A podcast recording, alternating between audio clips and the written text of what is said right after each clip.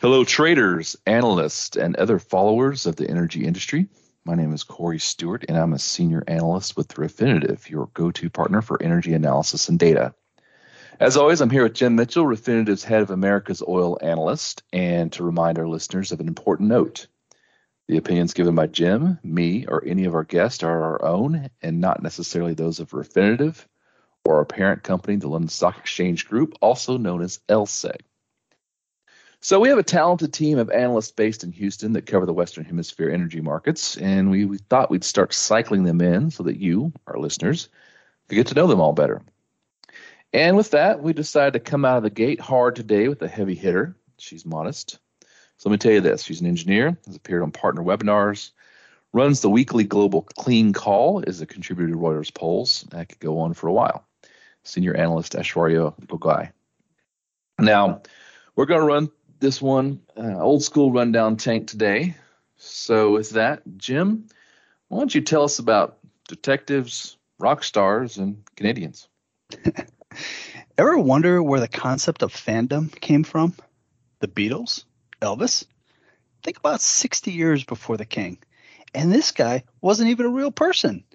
Yet, when he was killed off in the short story The Final Problem, readers trolled the author for 10 years until he brought back the character of Sherlock Holmes. Sherlock Holmes was the original OG, the rock star before there were rock stars. But what made him so popular? He was a man of the times as Britain and the rest of the world was moving from the incredible scientific and cultural advances of the end of the Victorian age into the dichotomy between the elitist ideology and the reality of the masses in the Edwardian age. This created great wealth for some and struggles for most as the world marched into World War I. Holmes was the classic Marcus Aurelius Stoic with noticeable physical prowess and a keen sense of reasoning and chemistry, eh, specifically poisons. Londoners were so enamored by these outward traits, they completely missed the implications and pathologies of these traits. So I'm not trying to be a political commentator, but sometimes politics determines energy policy, and sometimes energy determines political policy. When a country like Canada is one of the biggest energy producers in the world that is massively short energy, there's no way around it. So, the 2022 outlook for Canada trucks clogging the capital city of Ottawa? Did not see that coming. However, message loud and clear. It's a bit beyond the scope of this podcast, but Coastal GasLink pipeline and all the implications with that, and the new customer base for Canadian molecules, this is a huge deal to get completed. Continuing on with pipelines, the Enbridge Line 3 replacement has added 370,000 barrels a day to a total of 760,000 barrel a day takeaway. No doubt that will have a positive effect on Hardisty differentials as well as some differentials downstream from that. Thing to note here the other mega project going on in Canada, Trans Mountain, isn't expected to be completed until Q1 of 2023. The Canadian National, KC Southern, Canadian Pacific Love Triangle has reached the name calling a slapping stage. Oddly, in Q3, look for President Biden to be the cold shower on this hate fest. Eastern crude production will see Hibernia continue to decrease ever so slowly in production, whereas Hebron will increase and is looking to double production by 2030. Lots of light heavy implications in the Atlantic market as Hibernia is a 33 API crude and Hebron is a 20 API crude. West Side will only increase its rockstar status with the before mentioned Line 3 expansion, giving Suncor and Cenovus incentive to increase production between 5 and 7%. CapEx is already up 20%. Imperial's Kearl grade will increase production closer to 25% in 2022. Why? Because we all just want to be big rock stars. Live in hilltop houses driving 15 cars. Ah, Ah, so you were the one that supported Nickelback. I mean, I suppose that's okay because Nickelback is responsible for Theory of Deadman. I continue rumbling, but instead, why don't you uh, tell us about the U.S. instead? So, lots to cover here. As fans of the stories are well aware, the first half, and maybe a little more, of Sherlock's adventures, there doesn't seem to be any action. At times, it doesn't even read like he's the main character of the story. It reads like the problem is the story. And like most things in life, it's a little twisty. However, until the story is clear and the root cause revealed, the solution is clouded by problems in every minute detail. Again, a bit out of scope of this podcast, but fertilizer prices doubled from mid 2021 to the high around Thanksgiving. Currently up about 50% from mid 2021.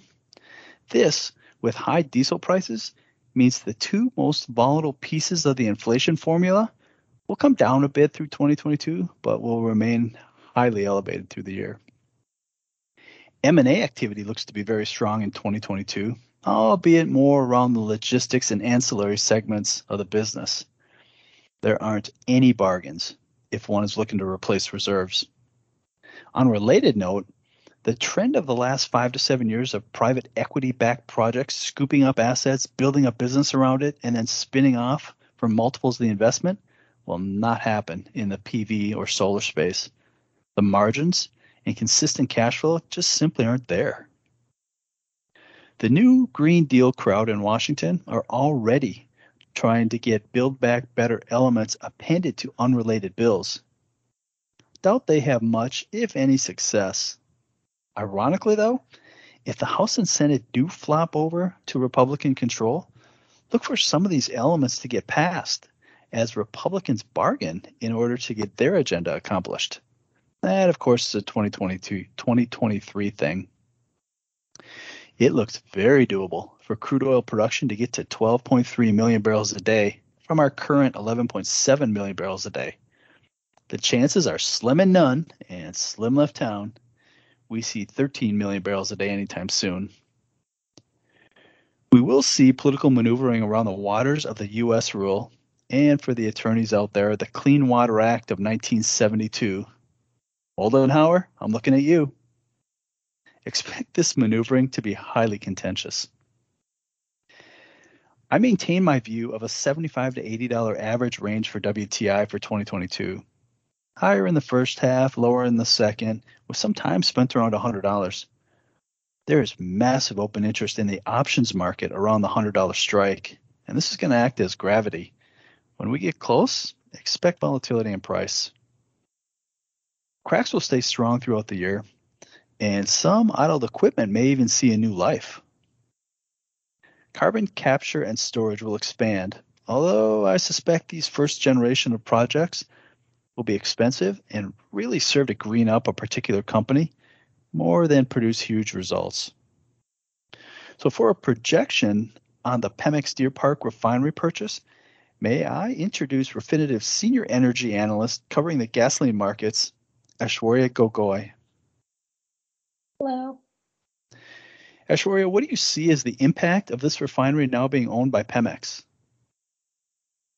So the sale of Shell's Deer Park refinery majority stake to Pemex, it has been looked with a lot of anticipation from Mexico because it directly aligns with their strategy of achieving energy dependence and will aid in reaching their fuel output goals, even though the production is outside the country.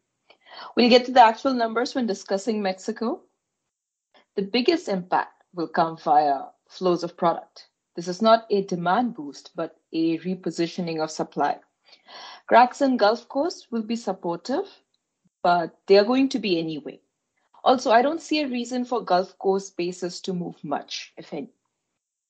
Pemex will certainly import more from Houston, and the barrels that get displaced will likely take the shorter journey to New York Harbor.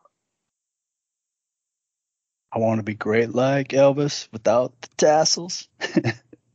Perhaps President Obrador shoots a little lower than Elvis something more like a Jonas brother or maybe Bieber. Mexico will continue on its path of renationalizing oil production, refining, and distribution, although that doesn't appear to be the goal. It appears to be the process by which AMLO is using to root out corruption. Along that same line, Pemex is taking control of the giant Zama field. The expectation before all the bickering with Talos Energy was that this field would be online in 2022 with production near a million barrels a day. Funding that kind of growth seems far fetched. However, Pemex may have freed up some money from. Dos Bocas may have reached its Reichenbach Falls moment. That's where Sherlock Holmes sacrifices himself to stop Professor Moriarty. With the crude exports being limited in 2022 and banned in 2023, except of course to the Deer Park refinery, Mexico is getting very close to that much vaunted energy independence that most hold near and dear. Aishwarya, what do you see as the impact for Mexico of the ownership of the Deer Park refinery? Jim, as you say, it may in fact be the death of Dos Bocas, or it may be just a medically induced coma. Time will tell. We can see Mexico is importing about 180,000 barrels a day in the north. That seems to be sufficient to supply the mining and manufacturing sectors in the north as well, as the boost Monterrey needs to balance demand. The 450,000 barrel a day, more in the summer and less in the winter, that are imported into mostly Tuxpan and Veracruz is where the difference will be. The difference being that Pemex will take more of the advantage barrels from Deer Park. Advantage because Deer Park will process equity Pemex crude barrels and return essentially equity refined products. This will definitely limit the vendor list of importers and save Pemex in the neighborhood of $2 billion a year. So, Corey, if I understand the old school rundown tank reference correctly, that means you have something to say about the rest of Latin America. Yeah, thanks, Aishwarya, and thanks, Straight Eight. And for those of you that don't get that reference, you need to go back and listen to the previous podcast. If you haven't heard it, then you're really missing out. But uh, that's exactly right. I'm glad someone is listening to me. So we know the old adage about the markets being driven by fear and greed this year and in the years following. I'd say that fear and greed will actually work together towards the same goal rather than against each other as they often do. And what I mean by that is this crude prices are high, and uh, I am of the opinion that crude prices are going to stay high this year. We certainly have geopolitical tensions that can sway supply, demand, prices one way or another. And we have the largest economy in the world, the United States, set to actively slow economic growth. And a brief aside here, I'm specifically talking about the Fed and raising interest rates. I know there are a few that believe that raising rates will signal the end of the party, but in reality, the Fed is caught between taking actions to limit inflation and with those same actions pushing the country too far and it resulting in recession. Of course, there are opportunities here for policy mistakes, but raising carefully to cool it off does not end growth and does not end energy demand and energy demand growth. There's also the argument that often goes that you know, higher dollar strength equals lower oil prices, which yes, sometimes. But if you are a customer and receive my Thursday report, then you can see where this concept often decouples. Now, when I started preparing for this podcast, that was the case. So the oil market is being more driven by supply demand fundamentals and even the perception of those fundamentals by the paper markets, more than a simple dollar up, crude down type of paradigm. So fundamentals rule the day. Economic growth is occurring. We have COVID exhaustion, leaving people to ignore lockdown orders, to not enforce lockdown orders, to drive trucks to nation capitals to protest COVID regulations, etc. So economic growth is occurring and the crude market is tight. OPEC seems to be struggling to bring production online, and there are fears of capacity being tight, and U.S. producers are not chasing oil prices, even though there is incentive to do so, albeit in the face of a more challenging regulatory environment. But again, for South America, in the areas where it is most possible, I think the greed part is to produce oil and export to the world market to capture those prices we haven't seen in quite a while, especially when it appears that other locales are either unwilling or unable to do so. And for fear, not the traditional fear we think of when considering the market, you know, risk off behavior and such, but fear that in situ assets need to be produced sooner than later as the world attempts to move more away from fossil fuels. So, on a more granular level, how do you think specific countries and/or regions will fare this year based on this theme? Yes, excellent question. And I said it plays out differently by area. And I say area because the relationship forming, forming between Brazil and its north, northeastern neighbors promises to push that area of South America into a production powerhouse. Uh, but for a brief lull back in early 20 teens, Brazil had been increasing crude oil production year over year since the late 80s. In fact, out of the South American countries that produced oil before the pandemic Brazil, Ecuador, Argentina, Colombia, and of course Venezuela Brazil was the only country to actually increase production in 2020. Now, the country itself claims, or excuse me, aims to produce 5.3 million barrels per day by 2030. We are currently just over 3 million barrels per day, and Petrobras is responsible for 2.6. Over the next few years, significant developments are expected to happen, such as adding something like eight FPSOs to Tupi and otherwise invest $17 billion there. Back in December, Petrobras replaced a $4.3 billion revolving credit facility that matured in 2023 with a $5 billion credit facility that matures in 2026. So ducks in row, but what does that mean for this year? It means that we're going to see production reach about 3.2 million barrels per day. And not surprisingly, the two largest importers of Brazilian crude, China and the U.S., will continue to be ready customers for Brazilian production. I say largest importers, but China dwarfs the U.S. in this regard, closing in on half a million barrels per day in 2021 to the U.S.'s 120,000 barrels per day. And thus far in January, we've tracked nearly 14 million barrels en route directly to China versus the U.S. taking only 3.3. But again, region, not just Brazil. In Guyana, the plans to add FPSOs are, are open and public. This year, and actually this month, we'll see production more than double with the addition of a second FPSO, bringing production up to 340,000 barrels per day. Now, ExxonMobil and partners have made their 20th discovery in the Stabroek block. And there have been discoveries in Suriname as well. And here's where it gets interesting. The three countries, Guyana, Suriname, and Brazil, are in talks to turn the region into a oil, petrochemicals, industrial supercomplex. Petrobras believes that at least 14 of its wells are connected to the Suriname-Guyana trend anyway, and now we can see Brazil investing in the other two countries electricity interchange, helping the countries with building a gas pipeline network to promote petrochemicals and to supply gas to an aluminum smelter to process Guyana's bauxite ore. Also, talks of building a deep water port in Guyana and a highway system from Brazil to support the port. This obviously affects more than just the energy industry and will not be completed this year, even if the countries come to an agreement. However, what we will start to see is an evolving industry here and the potential for heightened products demand over the next few years in the region. Given the lack of refining, refining in Guyana, Guyana, Suriname, and Brazil normally being short diesel, I expect the U.S. to meet the demand here, especially as Mexico continues with reform and affords the risk of pushing out refined products imports. So you mentioned that you see things playing out differently across the continent. How so? Uh, yes, I do. And being conscious of time, I won't dive too deeply into each one, but taking it, you know, counterclockwise. Venezuela, uh, the country gets a lot of press, and after years of decline, production bottomed at 650,000 barrels per day before rising to a pre-pandemic level of 770,000 barrels per day. Since then, production fell to 350,000 barrels per day and has recently worked its way back up to 660. Now, this is due to Venezuela's deal with Iran for Iran to provide diluent, which saw Venezuelan ports essentially overwhelmed with Iranian vessels offloading diluent the last few months, and with operations that are seemingly being unencumbered by the U.S. or others.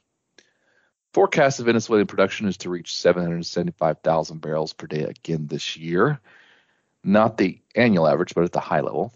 And with that, I say, you know, maybe as production has increased and the PDVSA attempts to export more, the same issues that plagued exports in the past have reared their heads again. Quality issues, tank and storage tank issues, and increased inventories of grades the market is not demanding. Uh, so with that, I think annual average production for Venezuela this year stays below the 700,000 barrels per day mark. Uh, Colombia issues in South America centering partly around government response to COVID, but also over issues like the illegal drug trade, have led the political climate to shift towards the left. This is true in Colombia, that faces a presidential election this year, and where the leading candidate is anti coal and anti oil. Now, to put it briefly, if he wins, one of the first items he has promised is to end exploration contracts and to work to halt crude oil exports. So the industry will not grind to a halt this year, but it will certainly be under pressure. And not directly counterclockwise, but uh, Peru and Chile. Uh, not much of an oil industry in either country, but new, relatively new presidents that are inexperienced, leftist, and not particularly oil friendly. Um, Ecuador. Last year, Ecuador loosened regulations in hopes to significantly increase oil production that failed to grow for years. Really, the purpose here was to aid in repaying the country's debts to China. That has seen contentiousness with indigenous peoples and, of course, issues like the recent pipeline leaks that have shown up on mainstream media. Now, most of Ecuador's oil exports make their way to the U.S., particularly California. And with developments in the industry like shutting down oil production in Los Angeles and the canceling of the recent Gulf Gulf of Mexico lease sale due to not considering the impact on global GHG emissions, one has to wonder how much Ecuador will be able to increase its productions and exports. And Argentina. Capping it off with for my section with Argentina today. I've I've spoken about Argentina here before, basically how regulations were being relaxed and incentives being brought up to encourage foreign investment. Uh, recall that the country wants to double oil production to about a million barrels per day. Most of what is produced in the past was consumed locally. Well, Vaca Muerta has begun to deliver. Last month, the country saw its highest production in almost a decade, 560,000 barrels per day, owed to 232 freshly drilled wells in Vaca Muerta and a total of 276 new wells drilled in the country in 2021. This year, I think we see production reach 650,000 barrels per day. And that's all for me today. Jim, any closing thoughts? As we've heard from all the speakers today, not only are the crude and products markets not near death, but in fact, they're growing and growing substantially. I'll point out that 32 of Arthur Conan Doyle's 60 pieces of literature that featured Sherlock Holmes were written after Holmes was thought to be killed off. There's a positive ending to the story. We just don't know it yet. Hey, hey, I want to be a rock star. Thanks, Jim, and thank you for Aishwarya for joining us today. And a special thank you to our listeners for tuning in. As always, please feel free to reach out to any of us at any time with your questions and with feedback. Thank you.